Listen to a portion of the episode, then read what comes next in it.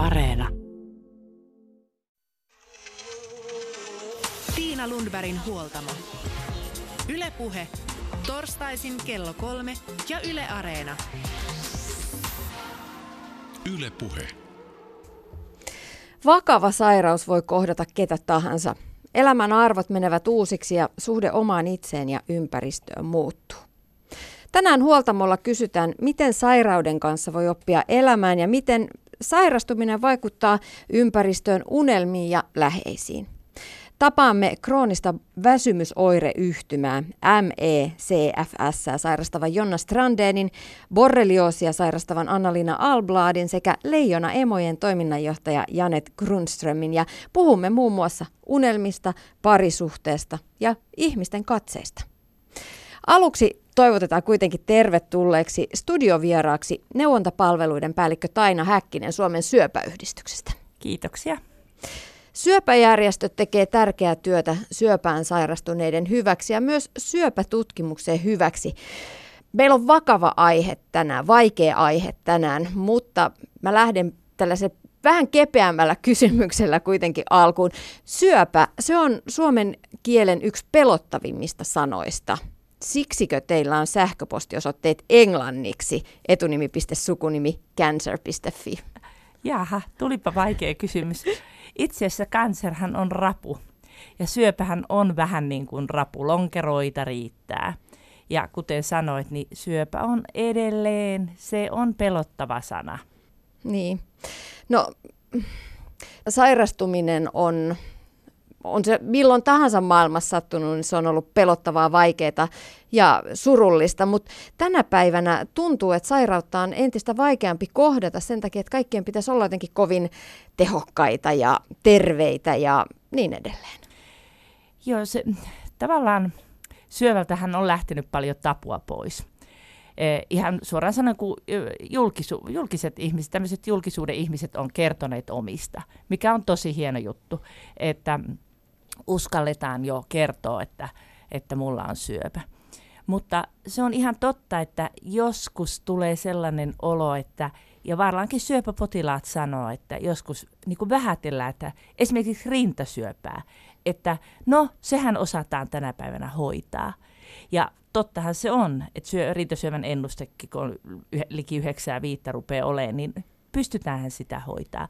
Mutta kyllä pitää muistaa, että se vaatii se vaatii paljon rankkoja hoitoja, puhumattakaan siitä prosessista, sitä, sitä mankelia, minkä läpi se ihminen käy.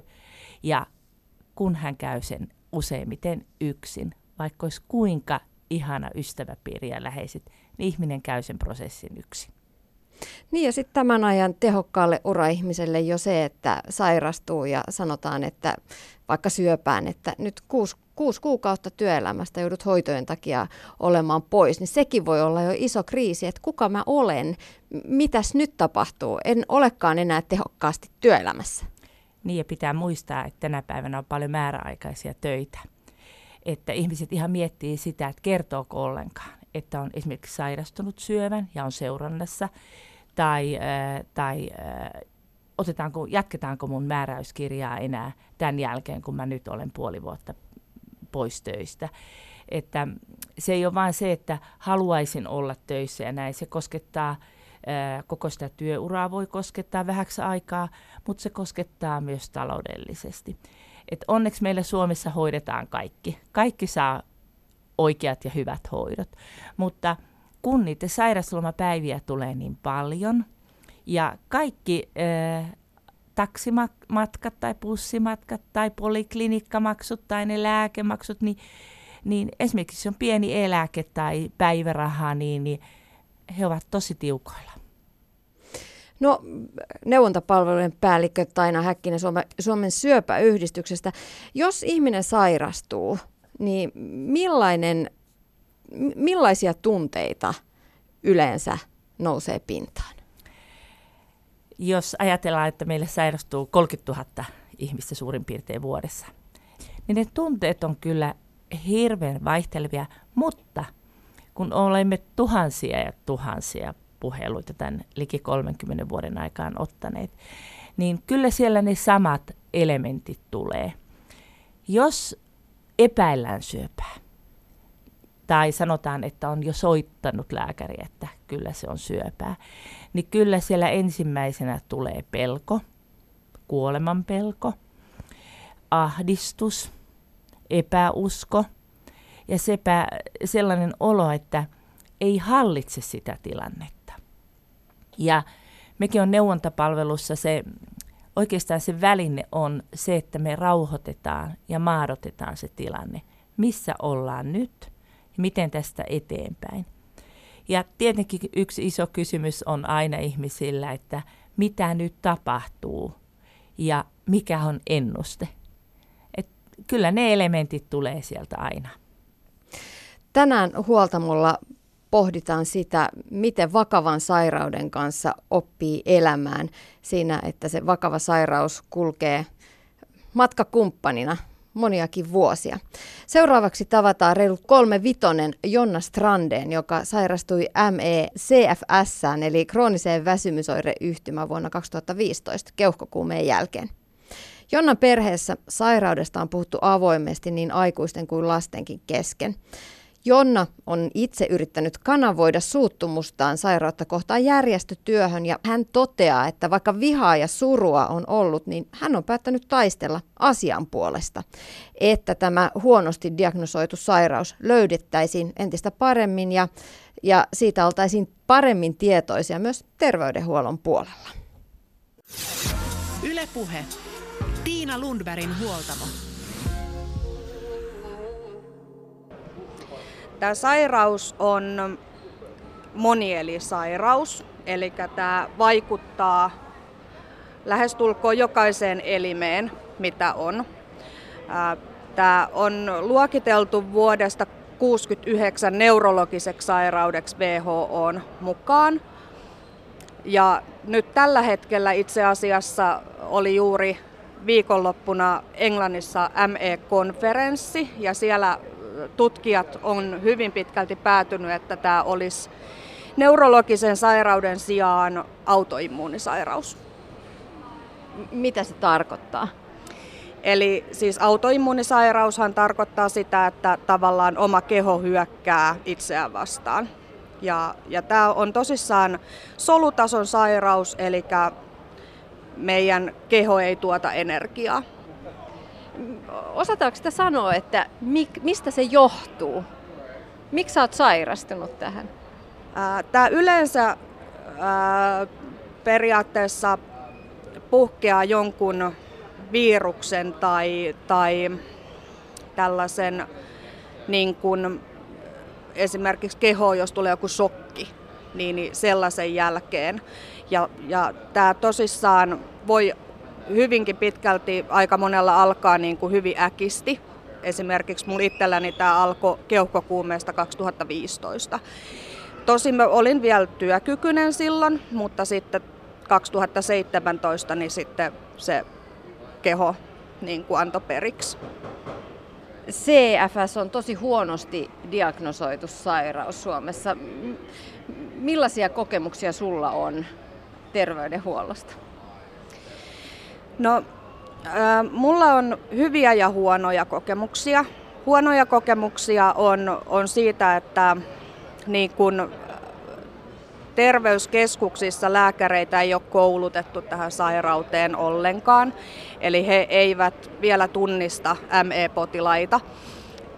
Sitten kun pääsee erikoissairaanhoitoon, mullakin oli siis kahdeksan lähetettä ennen kuin mä pääsin erikoissairaanhoitoon mutta tota, sitten kun pääsee erikoissairaanhoitoon, niin mulla on itselläni hirveän hyviä kokemuksia sitten hyksin, hyksin tota, infektiopolilta ja sitten tuolta neurologiselta puolelta. Et siellä sitten jo tiedettiin vähän tästä sairaudesta enemmän.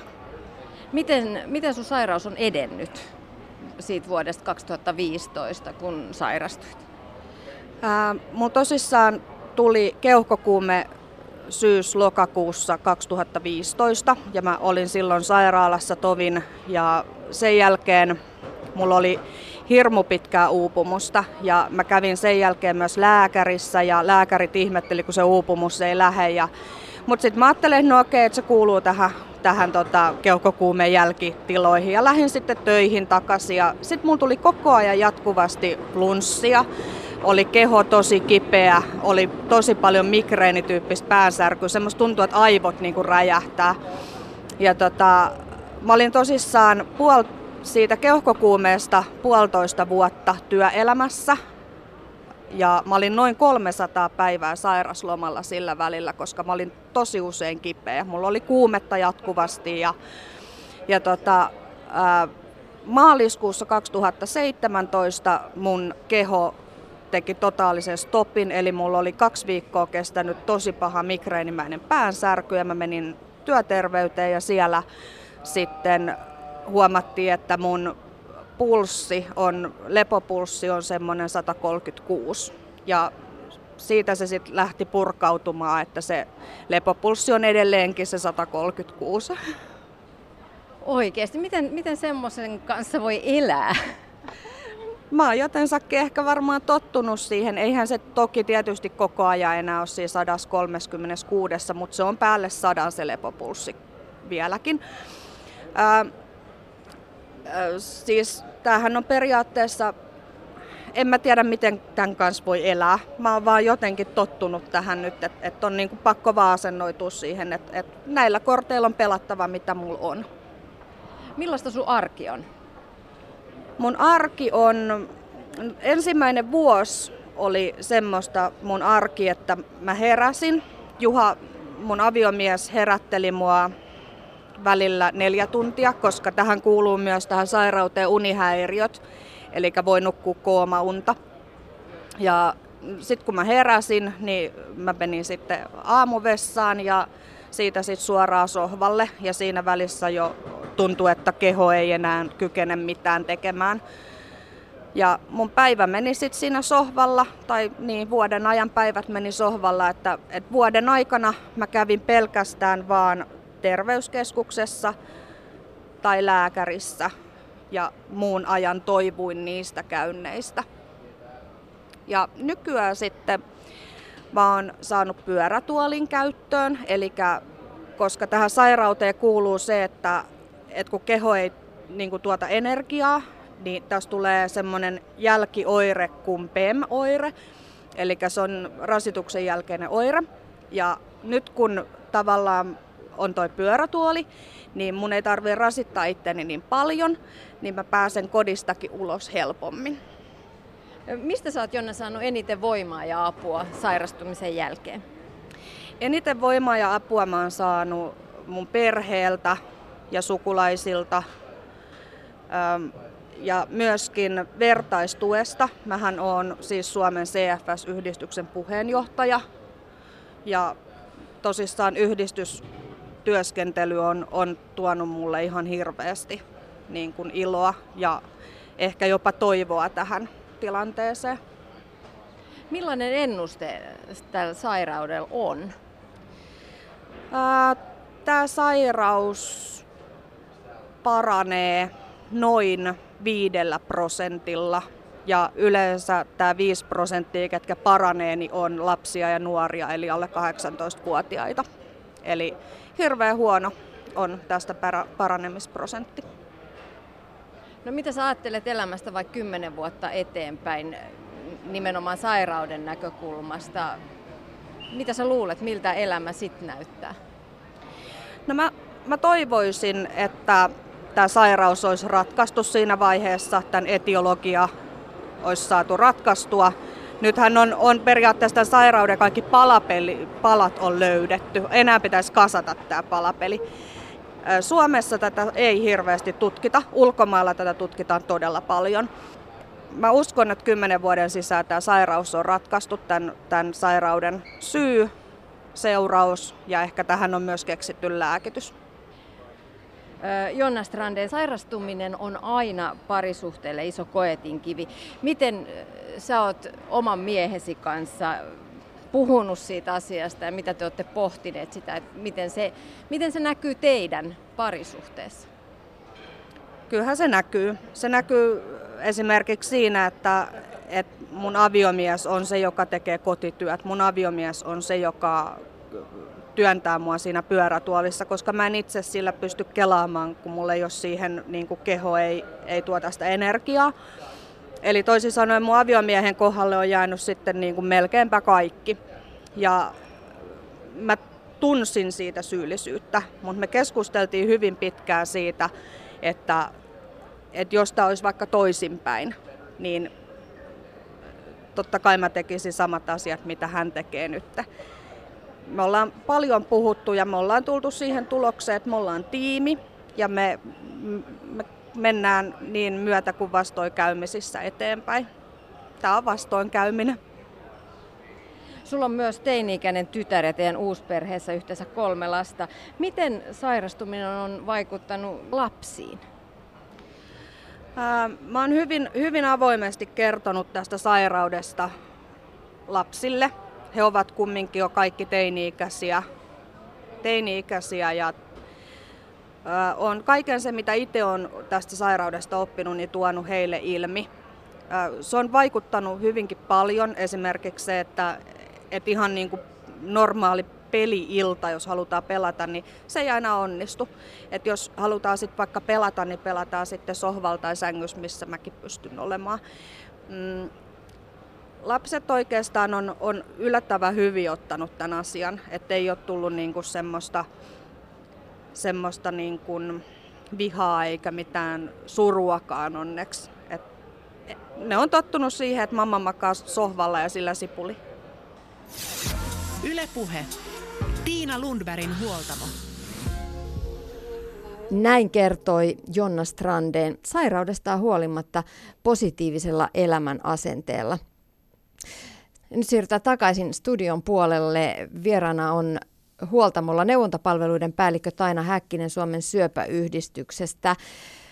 Kuinka paljon se oma positiivinen asenne vaikuttaa siinä vaiheessa, jos sairastuu?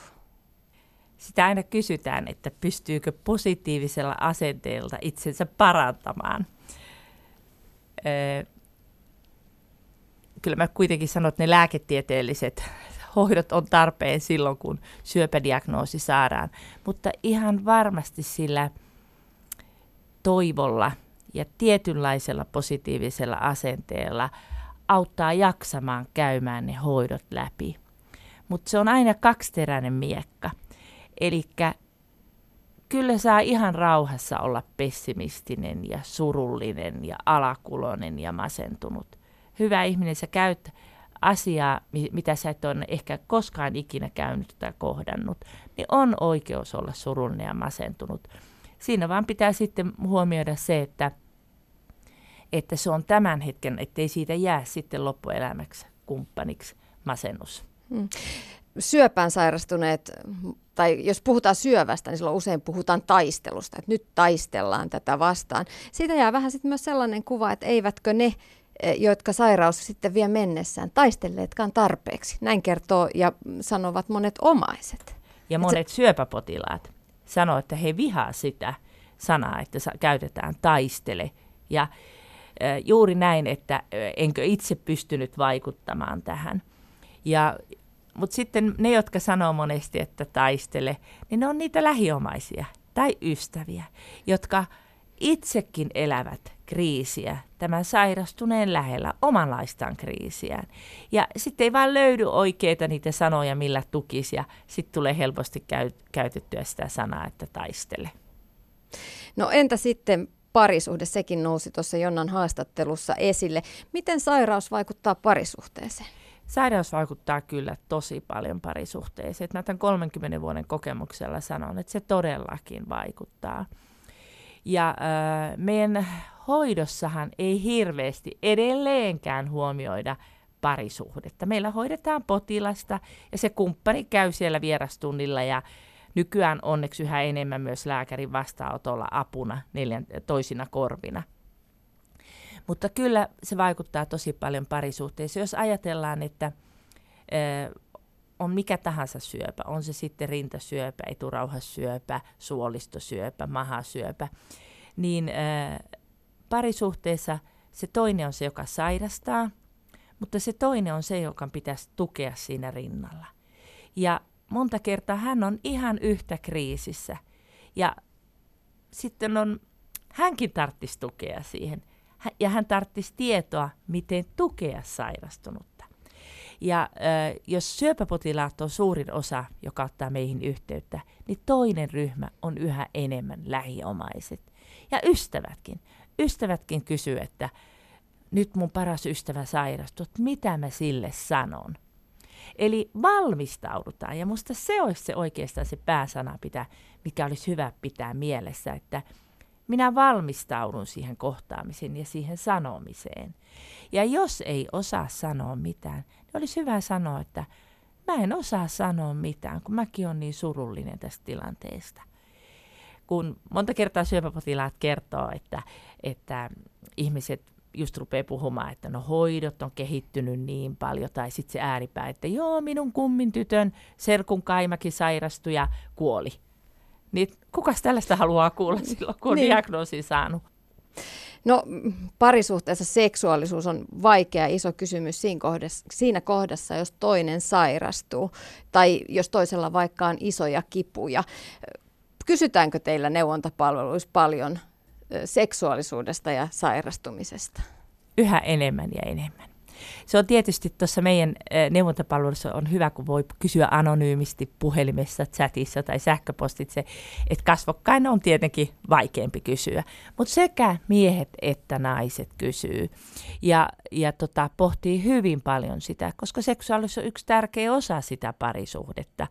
Ja kyllähän tässä vuosien aika on kuullut, kuullut hyvinkin surullisia tarinoita siitä, että se seksuaalisuus on hiipunut sitten ja, ja sitten se on tuonut aika iso love sinne parisuhteeseen. Miten te neuvotte esimerkiksi semmoisessa tilanteessa, että toinen pariskunnasta on sairastunut ja sitten pohditaan sitä, että miten tämän seksuaalisuuden kanssa käy, että toinen haluaisi ehkä harrastaa seksiä ja toisella on kipuja ja miten ne saadaan ne tarpeet sitten jotenkin kulkemaan käsi kädessä? Puhumalla. Silloin pitää olla rohkea ja puhua. Mä oon joskus kertonut esimerkkinä semmoista eräältä kuntoutuskurssilta vuosien takaa, kun ää, oli puolisot rintasyöpä parikurssilla.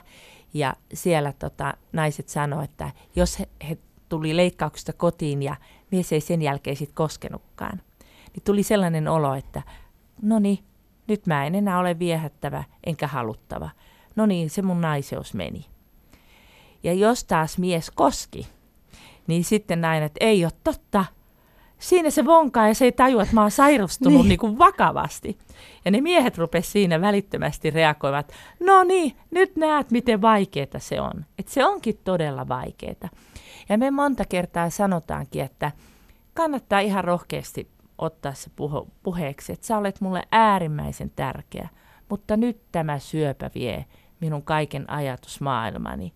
Mutta aina on halaukset, suukottelut, kaikki ei tarvitse johtaa yhdyntään, ainakaan heti. Et lähdetään taas uudelleen hiljaa tutustumaan ja, ja etsitään yhdessä sitä yhteistä tietä, ihan niin kuin silloin nuorena, kun ensimmäistä kertaa kohdattiin. Entä sitten perheessä, jossa vanhempi sairastuu, millaista tukea lapset tarvitsevat? No ensinnäkin, jos ajatellaan, että vanhemmat sairastuu, niin vanhemmathan kysyy hyvin äkkiä sen äh, puhelun tai sen yhteyden aikana, että miten minä kerron lapsilleni. Kerronko minä lapsilleni? Ja mehän aina kehotetaan, että pitäisi kertoa. Huomioiden tietenkin se lapsen ikä.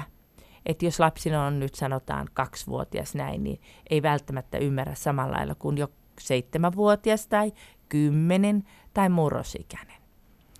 Ja silloin on hyvä kertoa, että äiti on sairastunut ja äitillä on tällainen ja tällainen sairaus, mutta korostaa sitä, että äitiä hoidetaan.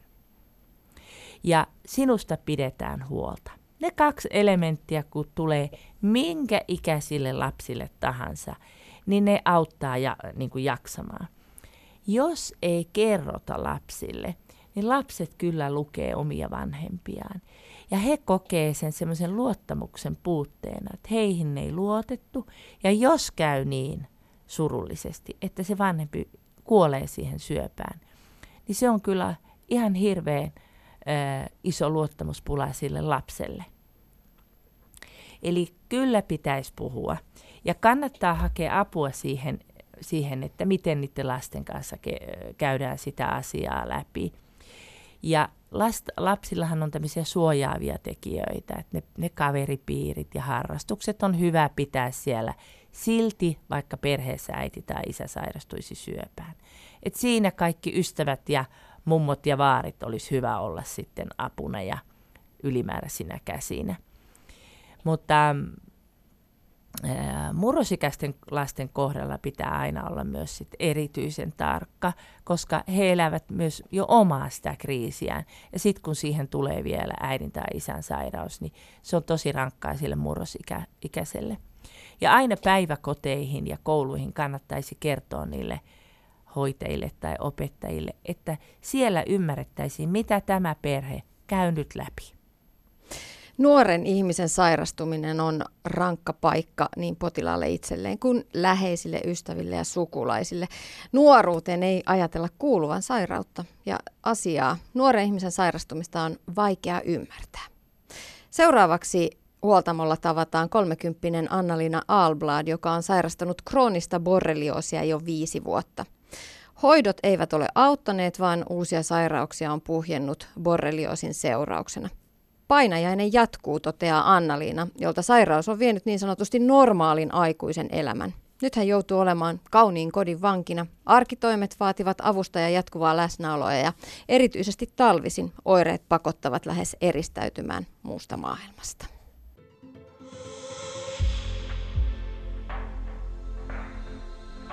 Yle puhe.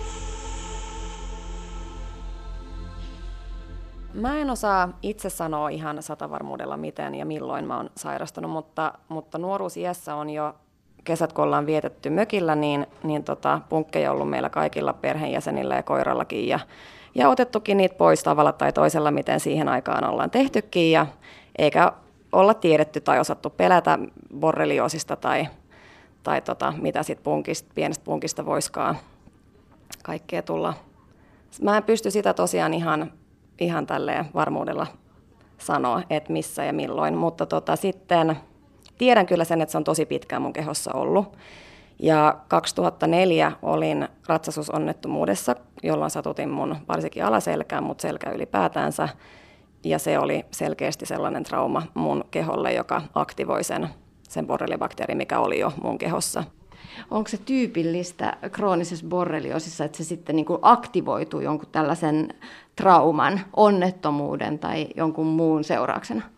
Kyllä on nimenomaan just se, että, että stressi itsessään jo ö, voi aktivoida sen. Useat meistä voi kantaa tätä borrelia-bakteeria ke- kehossa ja veressä, ö, mutta se piilee nimenomaan siellä ja eikä, eikä ole missään vaiheessa alkanut lisääntymään taikka just tota, ikään kuin hallaa tekemään siinä veressä, mutta, mutta just trauma tai stressi tai vastaava niin voi hyvinkin aktivoida sen verenkierrossa.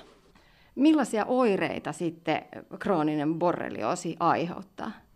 Se on taas tosi yksilöllistä, mutta, mutta krooninen borrelioosi tosiaan, koska se pääsee ihan kaikkiin paikkoihin sun kehossa, niin se pystyy vaikuttaa tosi kattavaisesti ja kokonaisvaltaisesti sun koko kehoon ja toimintaan ja hermostoon. Ja, ää, monet ää, saavat tosi paljon neurologisia oireita, niin aivosumua kuin muistimenetystä, kun, kun kivut on valitettavasti erittäin iso, mikä, mikä tulee borrelioosiksen kanssa, erilaisia kipuja.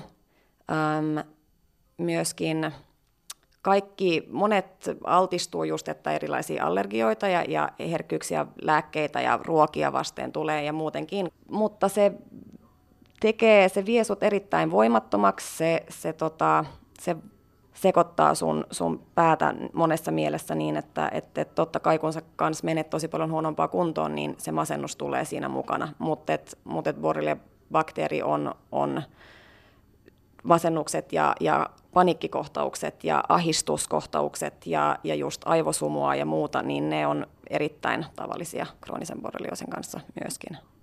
Mutta jos ajattelet nyt tätä sairastumis, sairauden kestoa, niin millainen tilanne sulla on nyt? Ää, mä oon päässyt kyllä jonkin matkaa siitä 2013, kun mulle tuli se niin sanotusti romahdus. Ähm, mutta iso osa sitä on myös mun, mä oon erittäin paljon vahvistunut ihmisenä. Mä oon mun psyykettä ja miten mun kroppa kestää näitä kipuja ja, ja miten, miten mä itse pystyn niin kontrolloimaan mun kipua, niin se on kasvanut vuosien varren erittäin iso, paljon isommaksi kuin mitä se oli ennen sitä. Öm, mä oon myös löytämällä tietyt lääkkeet, jotka ovat sopineet paremmin kuin jotkut muut, niin saanut vähän paremmaksi asiat. Ja sitten varsinkin on ole, ollut tietynlaisia hoitoja, jotka, jotka on ollut kyllä erittäin hitasta, hidasta meininkiä. Ollaan, ollaan, ollaan niin kuin pitkän matkan tultu siitä, mistä me aloitettiin. Millaista sun arki on? Pystytkö käydä töissä?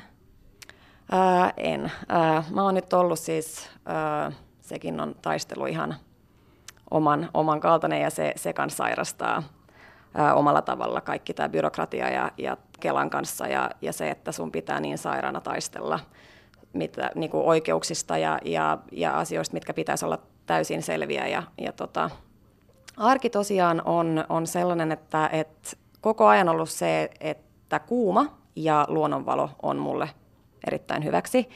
Ää, kylmä ja varsinkin kostea ja kylmä on, on erittäin huonoksi ja, ja myöskin keinotekoiset valot ja pimeys ja se kontrasti, kun se on niin iso, on, on tosi huono. Eli tota, mä oon huomattavasti aina pahemmassa kunnossa talvisin.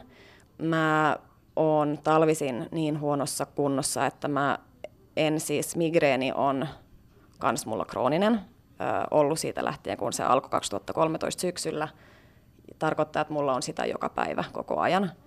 Ja mä joudun viettää peräti kaikki aika pimeässä huoneessa, ei mitään valoja, avustajat, mitkä käy mun luona, niin pitää olla, yrittää olla niin hiljaisia kuin mahdollista. Ja jos mä sitten saatikka käyn jossain tai teen jotain, missä on, missä altistan itteeni valolle tai ja äänelle, niin mä maksan siitä erittäin, erittäin kovan hinnan jälkeenpäin. Anna-Liina, sä oot nuori ihminen, kolmekymppinen. Kuinka vaikeaa ihmisille on kohdata sun sairaus? Mä luulen just, että, että mä oon aina ollut siis erittäin menevä tyyppi. Mä oon aina ollut sellainen, joka tykkää tehdä itseen, pyytänyt hirveästi apua ää, ja, ja tanssinut ja nauranut ja, ja laulanut ja, ja niinku kaikkea mitä harrastuksia ja ulkona ja kavereiden kanssa, niin, niin kun sinulta 26-vuotiaana otetaan liikkumisen vapaus pois, niin sellaisena ihmisenä se on erittäin vaikea paikka mulle. Ja totta kai silloin ne kaikki, jotka tuntee ja tietää mut, niin totta kai se on varmaan myöskin heille tosi vaikea paikka seurata vierestä. Mutta pahin on kyllä ehdottomasti se, miten se on, se on ymmärrettävää ja se on, se on ok, että, että me ihmiset, me, me normaalit ihmiset, me, jotka ei olla lääkäreitä, että me ei tiedetä eikä ymmärretä sairautta tai, tai että miten ihmisellä voi olla eri tai mitä tämä sairaus merkitsee jokaisen kohdalla.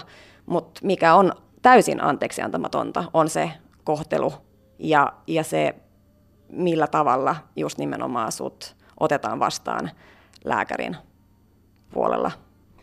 M- millaista kohtelua sä oot sit saanut lääkäreiltä?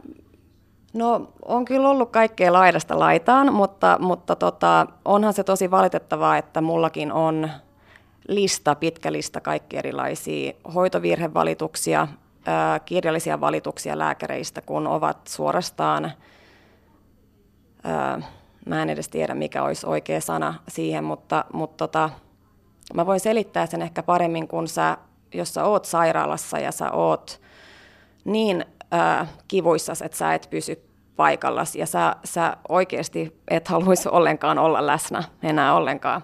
Ja sä oot taistellut vieläkin tosi pitkään. Ja sitten lääkäri katsoo sua ja, ja tota, vähättelee täysin kaikki, mitä sulla on vikana, myöskin miten sä itse koet kaiken ja, ja miten sä tunnet. Ää, mutta, mutta myöskin se, mikä on hirvein se, että, että heidän päätös ja se pieni aika, kun, kun he päättävät täysin mitätöidä kaikki, mitä sä oot ja mitä sua vaivaa, ja päättää, että ne ei tee mitään sen asian suhteen, niin ne kans päättää, minkälainen helvetti sun elämä on siitä päivästä eteenpäin, koska sen päätöksen perusteella sä sitten saat apua, onko se sitten lääkäri tai hoitoa tai Kelan tukea, koska ne, ne kuuntelee pelkästään melkein kunnallisen puolen lääkäreitä. Se syö joka kerta susta niin paljon, että et mä esimerkiksi nythän mä en halua, mä en mene lääkäreiden luo, enkä mene varsinkaan sairaalaan ennen kuin on täysin pakko. No jos ajatellaan ystäviä, läheisiä, elinpiiriä, miten sä toivoisit, että suhun suhtaudutaan? Toi on niin vaikea totta kai, jokainen äh, ihminen eri tavalla ja sitten on eri vaiheita kans elämässä, milloin, milloin tota, toivoisi, että et, et suhtauduttaisiin eri tavalla, mutta totta kai yksi, mikä mä en oleta, että, että mun kaverit ymmärtäis, mutta mut mä oon ollut erittäin sekä lapsi että ää, äitikuume ää, oloissa niin, niin kauan kuin, kun siitä, kun on itsekin ollut vielä tyyli lapsi tai nuori. Ja, ja se on kyllä mulle vaikea paikka, että, että melkein kaikki ystävät, niin niillä on perhettä ja, ja lapsia ja perheelämää ja, ja elää siis täysin erilaista elämää kuin mitä minä. Onko sun elämän arvot muuttunut sairauden myötä? On kyllä huikean paljon. Siis tota, mä voin sanoa tosi suoraan, että, että musta on tullut paljon paljon parempi ihminen tämän myötä. Ja, ja mä en totta kai sitä miettiä, että miksi mulle kävi näin ja miksi, miksi, mä, niinku, miksi tämä painainen vaan jatkuu ja jatkuu ja miksi mä en saa helpotusta ja näin. Mutta mut samalla se on ihan yhtä epäreilu, kenelle se pitäisi sitten tapahtua. Kyllähän sitä tietysti toivoisi, että, että ihmiset, kukaan ei joutuisi menemään tällaista läpi. Mutta samalla mä on, on oppinut tuntee ihmisiä, jotka mä en olisi tavannut, jos mä en olisi mennyt tälle polulle. Ja, tota, ja myöskin mä olen parempi ihminen siinä mielessä, että mä oon paljon ymmärtäväisempi ja kaikkia ja kaikkien suhteen. Ja Anna-Liina lopuksi vielä terveiset lääkäreille. Miten teihin sairastuneisiin pitäisi suhtautua? Yksi, mitä mä oon sanonut pari kertaa ja, ja tuntuu, että sillä on jonkinlaista, että saa jonkinlaista kontaktia ja viesti perille, on, että mä sanon, että mitä jos mä olisin sun tytär. Ja silloin yleensä saattaa jonkinlainen niin kuin, niillä, niillä tota, eleet muuttuu tai ne katsoo tai kuuntelee sua, sua, jotkut suuttuu, jotkut taas ymmärtää sen, että, että teidän on velvollisuus, teidän ainoa työ lääkärinä on auttaa meidät, jotka ollaan sairaita, ja yrittää antaa mitä vaan se on, mitä me tarvittaisiin, että meillä olisi jonkinlainen valosampi päivä tulossa huomenna tai jonkin ajan päästä. Teidän työ ei ole missään nimessä päättää, koska sulla on huono päivä, että sä oot 27-vuotias nainen ja tiedät, sä, ei, ei sulla ole mitään. Et sä, sä nyt selkeästi oot tällainen vähän drama queen ja tiedät, sä haluat vaan huomiota ja, ja muuta. Onko sulle sanottu silleen, että sus ei ole mitään vikaa, että sulla on vika ikään kuin päässä? On, useaan otteeseen. Ja mulla on harva vertaistukiystävä, joka kärsii borrelioosiksesta, jolle ei olisi sanottu tai vihjailtu samaa. Miten sä oot itse jaksanut sitten tsempata ja viedä eteenpäin asioita, opiskella, etsiä syitä tällaisen kohtelun jälkeen, kun sä selkeästi oot kivuissa, sä et pysty kävelemään ja sulle sanotaan, että, su, että sussa ei ole mitään vikaa? En, en tiedä. Siis jos mä kyllä oon usein sitä miettinyt, että, että tuojan kiitos mulla on, mä oon niin onnekas ihminen, jolla on ollut koko ajan ympärillä tosi paljon ihmisiä, jotka rakastaa mua, jotka välittää, jotka ovat olleet siellä ja, ja tukena ja, ja niinku, en usko, että tässä istuisin, jos, mul, jos mä olisin ollut yksin.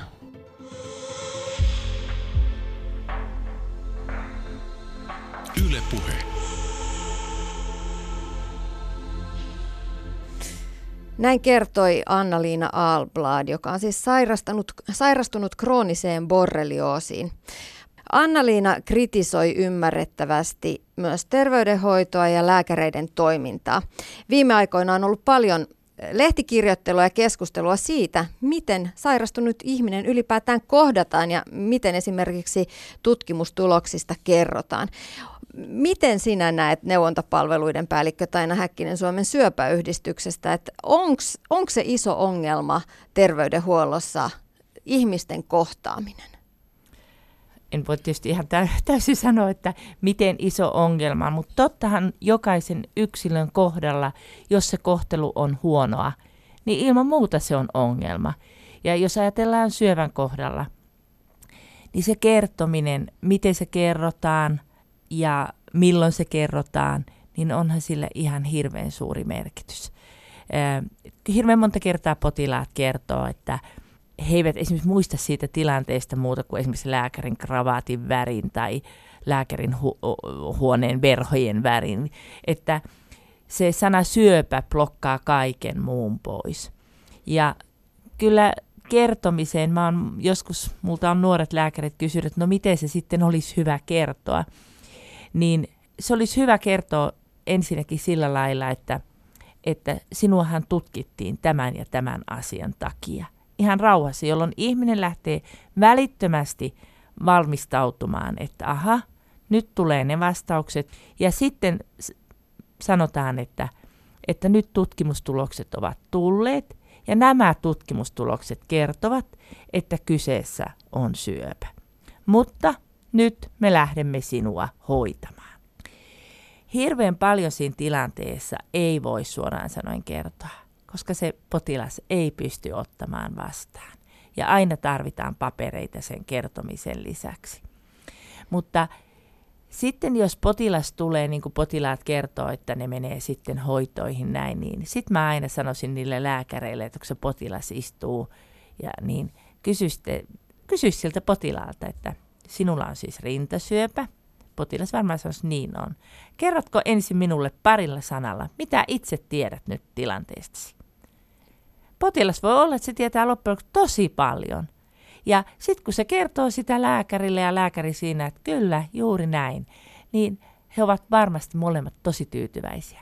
Ja taas, jos sillä potilaalla on väärä kuva, niin sitten sen potilaan hyvä siihen, lääkärin on hyvä siihen heti tarttua, että että kyllä sinulla on rintasyöpä, mutta nyt sinulla on hieman liian negatiivinen kuva tästä asiasta. Tai sitten jos on päinvastoin, niin sitten sekin pitää kyllä osata kertoa, mutta olet ihan oikeassa, että, että se on tosi tosi herkkä tilanne ja potilaat muistaa sen loppuelämän. Kuinka paljon syöpäjärjestöt vievät tietoisuutta esimerkiksi just perusterveydenhoitoon, ruohonjuuritasolla sinne terveyskeskuksiin siitä, miten tärkeää on kohdata ihminen, kohdata se potilas? Kyllä, syöpäjärjestöt on koko olemassaolonsa aikana ajaneet juuri näitä asioita läpi. Ja sen takia esimerkiksi Syöpäsäätiö on lahjoitusvaroin tarjonnut tämmöistä maksutonta neuvontaa ja koko Suomelle – että meitä on syöpäjärjestössä 50 neuvontahoitajaa, joita syöpäpotilaat ja lähiomaiset voi mennä tapaamaan. Koska syöpäjärjestöt on just nähneet sen, että, että syöpäpotilaat tarvitsee niin paljon tukea ää, siihen sairastumiseen, jo siitä kun diagnosoidaan, mutta myös siellä sitten kun jo kuntoudutaan. Ja sitten myös ne lähiomaiset ja se lähipiiri.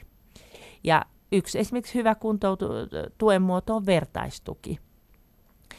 Ja sitten syöpäkuntoutukset, mitä on järjestetty tosi kauan. Ja nykyään meillä on vertaistuessa jopa sellainen, että jos esimerkiksi Turussa sairastuu nuori nainen harvinaiseen syöpään, niin me pannaan verkot vesille ja me etsitään esimerkiksi vaikka Ivalosta hänelle, jos hänelle löytyisi samanlainen vertaistukihenkilö. Eli koska vertainen monta kertaa ymmärtää, mitä se toinen on käynyt läpi. Seuraavaksi huoltamolla tavataan Leijonaimojen toiminnanjohtaja, erityislapsen äiti Janet Grundström. Oman lapsen sairastuminen tai sairaana syntyminen on elämän suurimpia kriisejä. Ja nyt Janet kertoo, kuinka tärkeä vertaistuki on ollut heidän perheelleen. Ylepuhe. Tiina Lundbergin huoltamo. No silloin kun meidän lapsi syntyi, niin aluksi tuntui, että en kokenut, että olisin tarvinnut vertaistukea, koska meillä oli ollut niin haastava raskaus, niin se vaan, että me selvittiin kaikki hengissä, niin oli se, niin kuin voimauttava, että en kokenut siihen lapsen vammaisuuteen tarvitsevani vertaistukea. Mutta sitten kun lapselle rupesi tulee isoja vaativia leikkauksia, mitkä oli henkeä uhkaavia, niin siinä vaiheessa tuli silleen, että nyt mun on pakko päästä tästä puhua jonkun kanssa. Ja huomasin, että mä en voinut niin omien ystävien kanssa puhua siitä.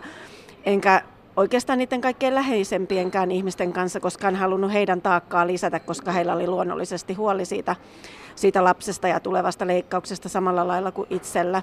Ja sitten oikeastaan löysin niin kuin vertaiset ja sitten ymmärsin sen, että kuinka tärkeää se on, että kun kirjoittaa, että nyt lapsi menee sinne leikkaussaliin ja sitten rupeaa tulemaan niin kuin sadoittain viestejä ja tsemppejä ja koita jaksaa ja täällä ollaan ja jos haluat jutella, niin, niin soita. Että, että siinä sen huomasi, että se on tosi tärkeää se vertaistuki. Mitä sä ajattelet siitä lauseesta, kun monet äh, raskaana olevat sanoo, että no ei sillä ole väliä, että onko se tyttö vai poika, kun hän on terve lapsi? No kyllähän se, niin kuin, siis totta kai mä ymmärrän sen, varmasti jokainen näin toivoo, mutta sitten niin kuin ystäväni Outin kanssa, silloin kun meidän lapset oli niin kuin ihan juuri vastasyntyneitä ja kummallakaan ollut mitään tietoa, että tuleeko lapsi niin kuin jäämään henkiin, niin me niin kuin muokattiin tämä jo siihen, että ei ole mitään väliä, että onko se tyttö vai poika, että kunhan se on elinkelpoinen niin, niin se niin kuin riittää. Mutta kyllä se niin kuin itse huomaa, että ei tässä niin yli ihmisiä olla, etteikö se joskus häiritsisi. Mutta itse on sitten, jos on ollut esimerkiksi seurassa ja siitä sanotaan, niin sitten joku saattaa tajuta, että apua, nyt mä sanoin väärin, että tuossa on vammaisen lapsen äiti. Niin sitten monesti sanoo, että totta kai noin saa niin kuin sanoa ja, ja toivoa, mutta että, että kyllä vammaisen lapsenkin kanssa pystyy elämään ihan hyvää elämää ja lapsi on ihan yhtä täydellinen vammaisena kuin vammattomana. Millainen perhe teillä on tänä päivänä? No meidän perheeseen kuuluu mun mieheni Toni ja sitten meidän poika Samu, joka on 2000 syntynyt, eli tänä vuonna, tänä vuonna on se hetki, kun lapsi täyttää 18. Ja tosissaan meidän pojalla on semmoinen geneettinen sairaus, mikä on aiheuttanut sen, että hänellä on luuston ja ruustopuutoksia ja, ja valitettavasti luustopuutos on ollut kaularangassa ja sen, sen myötä sitten, kun sitä yritettiin korjata sitä kaularankaa, niin hän halvaantui. Eli meillä on neliraja halvaantunut poika. Mutta siis muuten ihan täysin tavalli, tavallinen poika, mutta liikkuu sähköpyörätuolilla ja tarvitsee apua kaikessa, kaikessa mitä niin kuin tekee, mutta muuten elää ihan normaalia elämää. Leijonaemot järjestää vertaistukitoimintaa, ryhmiä, leiripäiviä, iltoja niin isille, äideille, lapsille kuin koko perheelle. Mm, keskusteluryhmissä nousee varmastikin monenlaisia asioita ja tunteita pintaan. Mitkä on niitä asioita, jotka kuormittaa erityislasten vanhempia eniten? Siis valitettava on sanoa, että se ei ole se lapsen sairaus tai vammaisuus, vaan se on tämä meidän byrokratia. Eli äh, meillä on hirveän hyvä lainsäädäntö, ja jos sitä lainsäädäntöä niin kuin noudatettaisiin silleen, niin kuin sen on tarkoitus, eli palvella kansalaista, niin meidän perheet pääsisivät varmasti niin kuin helpolla. Mutta sitten kaupungit ja kunnat tekee näitä omia pysyväisyysohjeita, jotka ei välttämättä ole edes lain hengen mukaisia että et ne on vähän sieltä niin kuin rivien välistä luettu ja yritetään kiertää asioita, niin perheet joutuu taistelemaan niistä etuuksista. Ja se on se, mikä niin kuin kuormittaa, mitä meillä perheet sanoo, että se eniten kuormittaa. Ja sitten semmoinen jatkuva, niin kuin, tietenkin jatkuva epävarmuus siitä, että miten, miten se lapsen tilanne menee, mutta sitten myös jatkuva epävarmuus ihan siitä toimeentulosta. Eli se, että, että kun sulle syntyy vammainen lapsi ja sä et välttämättä pääse palaamaan takaisin työelämään tai terve lapsi sairastuu syöpään ja sitten oot kaksi ja puoli vuotta eristettynä syöpähoitojen vuoksi, niin se tarkoittaa sitä, että sä et voi mennä sinne töihin. Niin meidän yhteiskunnalle ei oikeastaan ole sellaista niin kuin kunnon korvausta siitä, koska meillä vanhemmilla on kuitenkin sitten taas se elatusvelvollisuus suhteessa kaikkiin lapsiin, niin, niin periaatteessa lapsen, lapsen omaishoitajat kyllä sitten tippuu niin kuin pois yhteiskunnasta siinä vaiheessa, kun, kun he eivät pääse sitten töihin mukaan. Ja se on se, mikä kyllä kans niin kuin kuormittaa niin kuin ta- talous, talouspaineet koko ajan ja se, että haetaan niitä etuuksia. No kuinka yleistä on, että vanhemmat uupuu ihan kerta kaikkiaan? No ne vanhemmat uupuu, jotka ei saa sitä tukea. Että nythän kun on tämä sote-uudistus ja itsekin on näissä lapsiperheen kärkihankkeiden työryhmissä ollut mukana, niin, niin olisi ihanaa, että perhe saisi apua silloin, kun se kokee tarvitsevansa sitä apua. Ja sitten, että se saisi sellaista apua, mitä niin kuin perhe itse kokee, että, hän, että he tarvitsee, ettei olisi mitään sellaista, että meillä on paketti A, B ja C, mutta jos tarvit D, niin sitten sulle ei annetakaan mitään. Eli, eli se, että perhe saisi itse valita, minkälaista palvelua hän, hän haluaa. Ja jos perheet ei saa sitä apua, aika usein on niin, että siinä vaiheessa kun apua pyydetään, niin ensimmäinen on ei oota. Ja, ja sitten saattaa olla, että menee pitkäänkin. Meillä esimerkiksi Leijona Emoissa on semmoinen niin Leijonapartio, missä meillä on työntekijä, joka auttaa erilaisten etuuksien hakemisessa. Ja välillä on silleen, että perhe ottaa sitten yhteyttä, että he on soittanut lukuisiin paikkoihin ja he ei saa tähän tilanteeseen apua. Ja sitten me ruvetaan niin selvittämään, meillä on myös juristin apu mahdollista käyttää ja ruvetaan selvittää ja sitten sitä kautta saadaan perheelle apua, mutta sitten monesti ollaan jo siinä vaiheessa, että vanhempi on jo uupunut. Eli, ja ja sitten kun sinne mennään, niin sieltä on tosi vaikea nousta takaisin. Et jotenkin mä toivoisin, kun aina lasketaan kaikki rahassa, niin se, että jos perheitä autettaisiin niin tarpeeksi ajoissa, niin silloin kulut olisi huomattavasti pienemmät kuin se, että ollaan sit siinä vaiheessa, että mahdollisesti vanhempi joutuu psykiatriseen hoitoon. Koska siinä vaiheessa, kun vanhempi uupuu, niin se vaikuttaa sit siinä vaiheessa koko perheeseen. Eli siinä vaiheessa rupeaa sit yleensä myös ne ennen terveet sisarukset oireilemaan. No jos sä ajattelet tätä teidän 18 vuoden matkaa, sun ja oman poikasi miehesi, niin miten lapsen sairaus on vaikuttanut? No onhan se varmasti monella tavalla vaikuttanut. Kyllä se vaikuttaa sille, että meidän elämä pyörii paljon meidän kodin ympärillä, koska meidän koti on tehty sellaiseksi, että meidän lapsi pystyy apuvälineillään siellä liikkumaan. Ja sitten kun me lähdetään kodin ulkopuolelle, niin sit pitää tietää, että missä on mikäkin kynnys ja, ja kellä kaverilla on hissi ja kellä ei. Että et kyllähän se niinku ra- rajoittaa hirveästi, mutta jos mun pitäisi niinku kuvata meidän matkaa, niin kyllä mä sanoisin, että kyllä meidän ra- niinku perhe on täynnä onnellisuutta ja rakkautta ja me ollaan hyvä tiimi. Eli, eli tota, hitsauduttu yhteen. Vali, olisi ihan, jos mä voisin sanoa, että kaikille erityislasten vanhemmilla on näin, mutta että valitettavasti semmoinen 70-80 prosenttia erityislasten vanhemmista eroaa. Että se on vaan niin kuin liian, liian kova niin kuin pala ja taakka kannettavaksi. Viime aikoina on noussut aika paljon esiin puhetta siitä, että miten terveydenhuollon puolella ja lääkäreiden puolella sairastuneita otetaan vastaan. Lääkärit saattaa töksäyttää, saattaa sanoa vähän epäkohteliaasti ymmärtämättä tarkalleen, että mitä tulikas sanottua. Oletko itse kohdannut sellaisia tilanteita, joissa ammattilaisetkaan eivät osaa kohdata sairautta tai sairastunutta? No jos ajatellaan niin kuin ylipäätänsä ammattilaisia, niin no, meillä on ollut tuossa Helsingin lastenklinikalla oikeastaan kaikki hoidot ja, ja kyllä mä koen, että ollaan me saatu ihan niin kuin hyvää palvelua, mutta joskus niin kuin semmoinen kiire näkyy siinä ihan selkeästi ja sitten itse niin kuin on sitä mieltä ja itse käyn paljon puhumassa ammattilaisille, niin, niin se, että pitäisi huomioida aina se koko perhe. Eli se, että aika usein puhutaan vain ja ainoastaan siitä lapsen asioista, kun sitten kuitenkin se vaikuttaa koko perheeseen ja varsinkin niihin sisaruksiin. Että pitäisi huomioida perhe niin kuin kokonaisuutena, että se on se, mitä mä itse toivoisin niin kuin enemmän. Mutta ylipäätänsä se, että semmoinen kiireen tuntu ja, ja se, että ihan vaan kysyttäisiin, että mitä kuuluu ja jäätäisiin oikeasti kuuntelemaan sitä vastausta, ettei se ole vaan sellainen jenkkiläisversio, automaatio, mitä, mitä kysytään. Janet Grunström äh, Leijona Emoista. Siinä vaiheessa, jos lapsi sairastuu perheessä tai, tai perheeseen syntyy vammainen lapsi, niin mikä on se suurin tuki, mitä perheet yleensä siinä vaiheessa tarvitsevat? Perheet tarvitsee varmasti tietoa. Itse oikeastaan, miksi on itse lähtenyt niin kuin sitten ihan tänne niin kuin eka, eka ver, vapaaehtoisena vertaisohjaajana ja nykyään eka sitten työntekijänä ja nykyään toiminnanjohtajana, niin on se, että haluaa näyttää, että siellä niin kuin tunnelin päässä on valoa eikä se ole vastaan tuleva juna.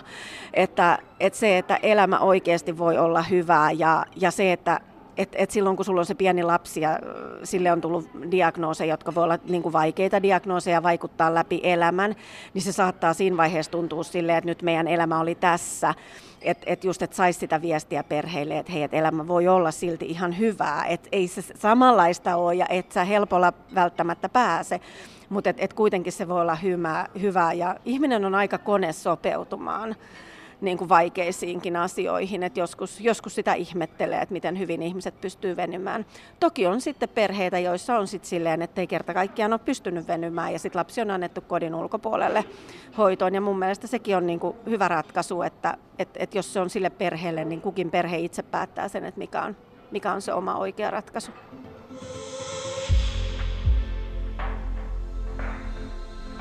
Yle Puhe. Näin kertoi erityislapsen äiti Janet Grunström. Hän on myös Leijona Emojen toiminnan johtaja. Studiossa vieraana neuvontapalveluiden päällikkö Taina Häkkinen Suomen syöpäyhdistyksestä. Tässäkin haastattelussa nousi esiin se sama asia, että sairastuneet itse tai heidän perheensä uupuvat monesti byrokratian alle. Meillä terveillä on kuva Suomesta, jossa sairaat hoidetaan, mutta sitten kun sairastuu, niin havahtuukin siihen, että ei tämä ihan toimikaan.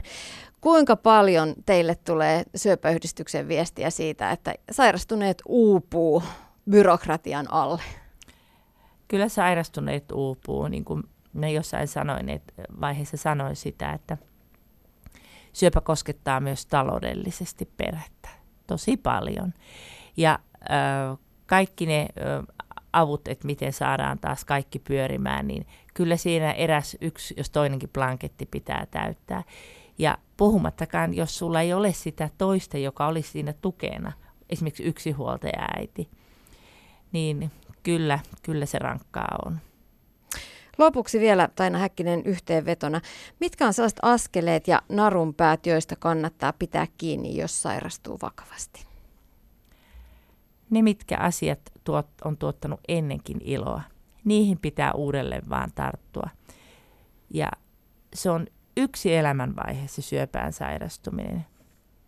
Tietenkin, jos sitten tilanne on silleen, että ää, tauti on levinnyt tai sitä ei saada kuriin, niin pitää muistaa, että elää pitää loppuun asti. No entä sitten, mitä lähipiiri, mitä he voivat tehdä? Lähipiirille me on aina sanottu, että, että olkaa läsnä. Se riittää. Ja kuunnelkaa, mutta ennen kaikkea kuulkaa. Ja sitten pitäisi muistaa, että rakkautta tarvitsee silloin kaikkein eniten, kun se tilanne on kaikkein vakavin. Että jaksettaisiin uskoa siihen, että tämä on nyt tämä rankka vaihe, mutta se aurinko paistaa taas sen sateen jälkeen. Kiitos vierailusta. Kiitos. Tiina Lundbergin huoltamo.